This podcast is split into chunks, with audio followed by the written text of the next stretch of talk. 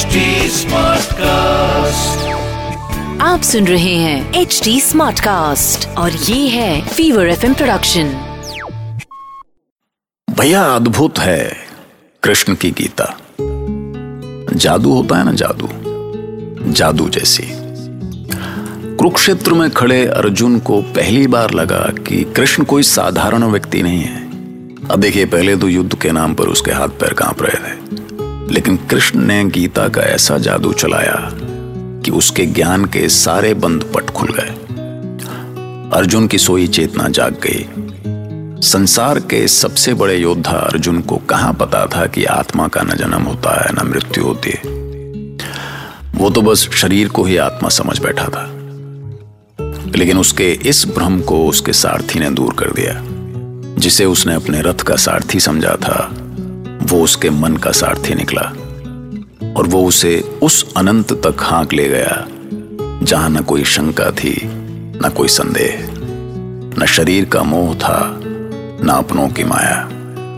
केवल एक चीज़ थी, आत्मा और परमात्मा का मिलन। मैं अर्जुन के मन में आए इन बदलावों का साक्षी रहा हूँ। मैं आकाश हूँ। वो आँख, जो मन के भीतर भी देखती है और बाहर भी। मैंने देखा है कि लड़ाई के मैदान में जहाँ शत्रु के प्राणों की प्यासी तलवारें अपने रक्ताभिषेक का इंतज़ार कर रही थी। वहीं जीवन की एक पाठशाला चल रही थी, जिसमें टीचर था परमात्मा और स्टूडेंट आत्मा। जातस्य हि ध्रुवो मृत्युर्। ध्रुवं जन्मामृतस्य च। तस्माद् परिहार्येऽर्थे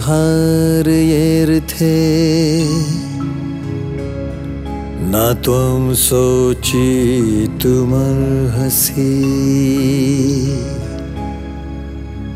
अव्यक्तादीनि भूतानि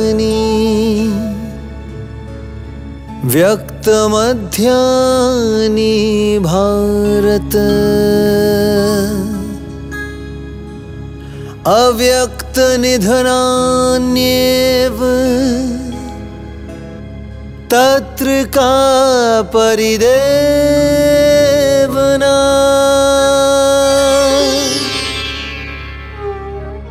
जिसका जन्म हुआ है, उसकी मृत्यु तय है। ये संसार का अटल सत्य है पार्थ। झूठ है मरना और मरने पर रोना। मर गया जो, वो तो नव काया पाएगा। व्यर्थ सोचते हो तुम कि किसी को मार सकोगे। जब तुम जीवन नहीं दे सकते किसी को तो मृत्यु कैसे दे सकते हो? नहीं प्रकट था प्राणी जीवन के पहले, नहीं प्रकट होगा जीवन के बाद। प्रकट है केवल इस मध्यकाल में। जन्म के बाद मरण से पहले। स्वीकार करो ये सच। क्यों करते हो शोक उस मृत्यु का जो होनी ही नहीं है? तो मेरा कर्तव्य क्या है वासुदेव? क्षत्रिय हो तुम। रणभूमि है तुम्हारी रंगभूमि। अपने मन के सारे संशय त्याग कर अपना धर्म अपनाओ। अभय हो जाओ। मोह मुक्त शोकहीन होकर हुंकार भरो। उठाओ वस्त्र और जीवन पथ पर आगे बढ़ो क्योंकि ये जीवन मात्र चलने का नाम है। रुकना तो मृत्यु होती है।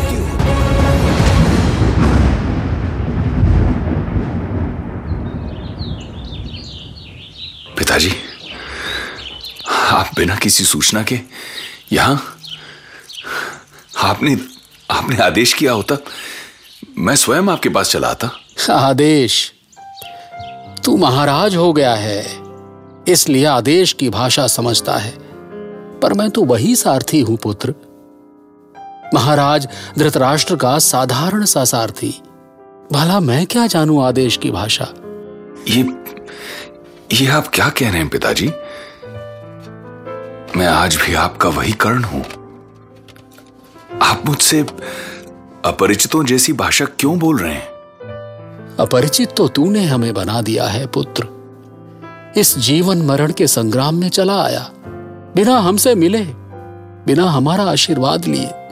क्यों? क्या तुझे आभास भी है कि तेरी माँ वहाँ किस हाल में है? मैंने जाने कितनी बार प्रयास किया कि युद्ध क्षेत्र में आने से पहले एक बार माँ से भेंट तो कर लूँ, पर लाख चाहकर भी साहस नहीं छुटा सका। क्या कहता उस माँ से, जो मुझे एक क्षण के लिए भी अपनी आँखों से दूर नहीं कर सकती थी? कैसे कहता कि उसे छोड़कर मैं एक ऐसी यात्रा पर निकल रहा हूँ, जहाँ से जाने लौटूँगा भी या नहीं? मैं स्वयं तुझे गुरुद्रोण के पास लेकर गया था, पुत्र। और तेरी माँ ने अपने आँसू पीकर विदा किया था। याद है ना? तो क्या आज यदि तू उससे युद्ध में जाने की आज्ञा माँगता तो इनकार कर देती? नहीं करती। मैं जानता हूँ पिताजी जानता हूँ मैं। पर मुझे जाने क्या हो गया है? मैं स्वयं नहीं जानता कि मैं क्या कर रहा हूँ क्यों कर रहा हूँ। सच पुत्र सच। तू अब हमारा वो पुत्र नहीं रहा, जिसे कभी हमने अपनी गोद में खिलाया था। तनिक मुख देख अपना, पहचाना भी नहीं जाता। अपनी पत्थर हृदय जननी को खोजने निकला तू। स्वयं पत्थर का क्यों हो गया? पता नहीं पिताजी। पता नहीं क्यों हो गया हूँ मैं ऐसा। पिताजी, क्या मैं आपसे एक अनुरोध कर सकता हूँ। बोल पुत्र। बोल। ऐसा युद्ध आज तक ना हुआ और ना होगा। इसमें यदि मैं विजयी हुआ तो स्वयं आपके पास आऊँगा और सदा के लिए इस अहंकार की लड़ाई को छोड़कर फिर से आपका वही पुत्र हो जाऊँगा। फिर से माँ की गोद में सर रखकर चैन से सो सकूँगा। और यदि नहीं लौटा तो मेरी राख उस नदी में बहा देना, जिसमें बहता हुआ कभी आपने मुझे पाया था।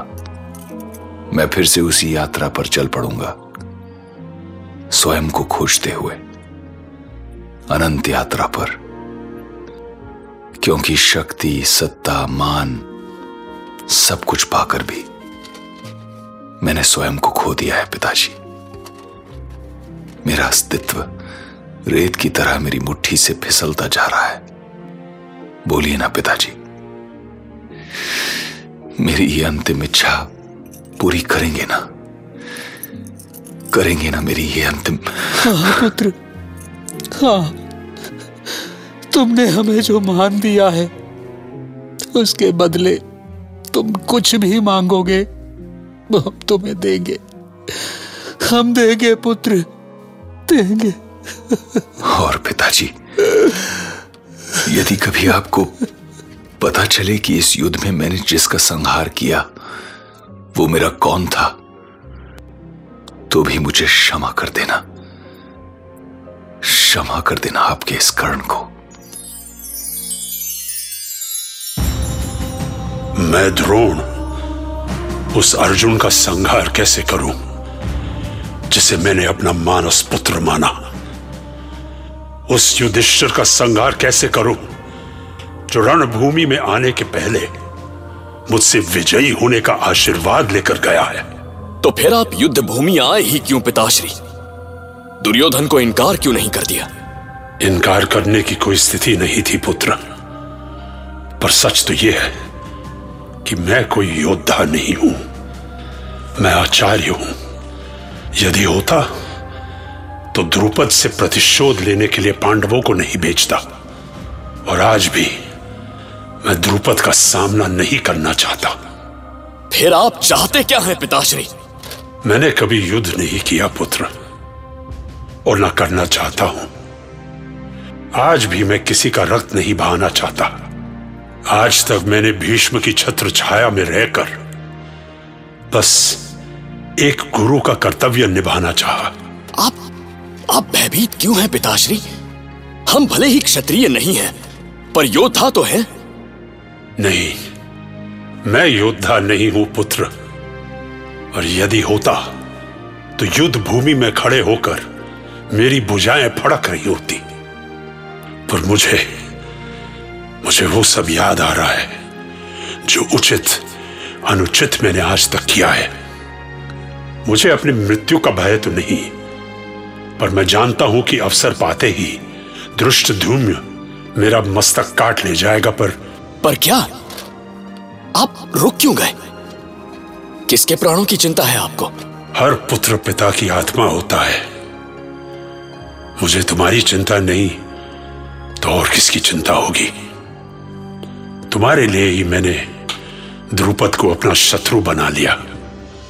तुम आटे के घोल को दूध समझकर पी रहे थे और मुझसे ये देखा नहीं गया और द्रुपद के पास चला गया।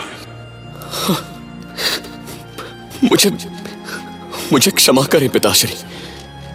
मुझे आज तक यही लगता रहा कि आप अर्जुन से अधिक प्रेम करते हैं। हर गुरु को अपना शिष्य प्रिय होता है। पर अपने पुत्र से अधिक नहीं। आप चिंता ना करें पिताश्री। मैं स्वयं की रक्षा करने में समर्थ हूँ। पर दुर्योधन पर भरोसा मत करना पुत्र। मुझे न उसके बल पर विश्वास है और ना उसके धर्म पर। आप धन्य हैं वासुदेव। धन्य हैं आप। आज आपने मुझसे मेरा साक्षात्कार करा दिया। आपकी वाणी से मेरे मन का सारा अंधकार दूर हो गया। आप त्रिकाल दर्शी हैं, अविनाशी हैं आप, पर जीवन में एक बार मैं आपके ज्ञान, शक्ति, बल और तेज का साक्षात दर्शन करना चाहता हूँ।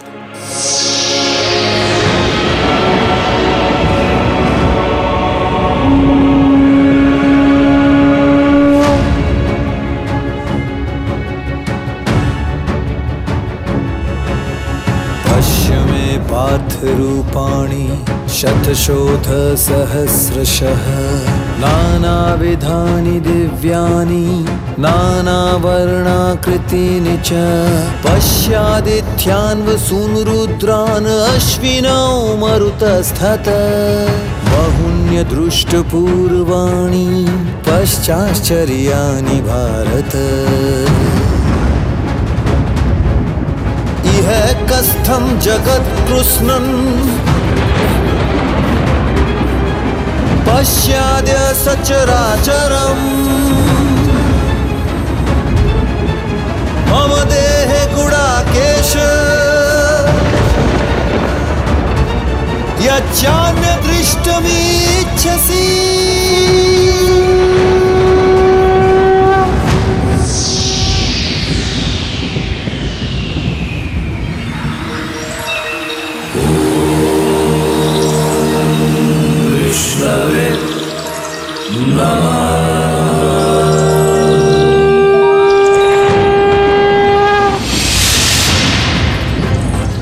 देखो अर्जुन, देखो मुझमें आदित्य सहस्त्र। देखो मुझमें बारह पुत्र अदिति के। वसु आठ है मेरे भीतर, रुद्र ग्यारह मुझमें। देखो अश्विनी कुमारों को, तल, अतल और भूतल देखो। बहते मुझसे ही उनचास पवन, लहराते सागर है मुझसे। देखो मुझमें ये सृष्टि सकल, जड़, चेतन और चराचर। किंतु नहीं देख सकते तुम। नहीं देख सकते तुम मुझको। इन लौकिक आँखों से अपनी, मेरा ये रूप अनंत। तो देता हूँ तुमको मैं नेत्र दिव्य। देखो मुझमें ये यज्ञ ज्वार मैं ही हूँ सकल, मैं ही त्रिकाल। ये सहस्र सूर्य और चंद्र सहस्र। सहस्र मुख, हस्त सहस्त्र। विस्तार अनंत ये असीम रूप। देखो मेरे ये भुज अनंत। देखो ज्वलित ये अग्नि रूप। मुझमें बसते हैं शिव असंख्य। असंख्य ब्रह्मा और युग असंख्य। मैं ही जीवन, मैं ही तर्पण, मैं ही प्राण, मैं ही ब्रह्मांड। मुझसे जग है, मुझसे ही है ये चिर शून्य अनंत। परित्राणा साधुना। विनाशाय च दुष्कृता। धर्मसंस्थापुनार्थाय।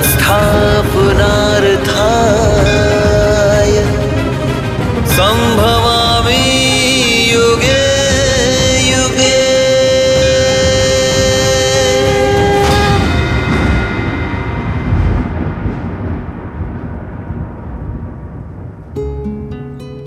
अमेजिंग कहते हैं ना अंग्रेज़ी में। अद्भुत दृश्य था। कृष्ण के विराट रूप के आगे अर्जुन बहुत छोटा पड़ गया। श्रद्धा से उसका सिर अपने आप झुक गया। तर्क वितर्क की कोई जगह नहीं बची। और बस, अर्जुन ने अपना गांडीव संभाल लिया। पांडव पक्ष के महारथी हुंकार उठे। रणभेरी बजी।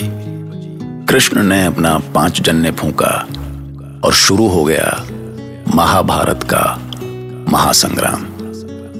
तो सुनते रहिए महाभारत।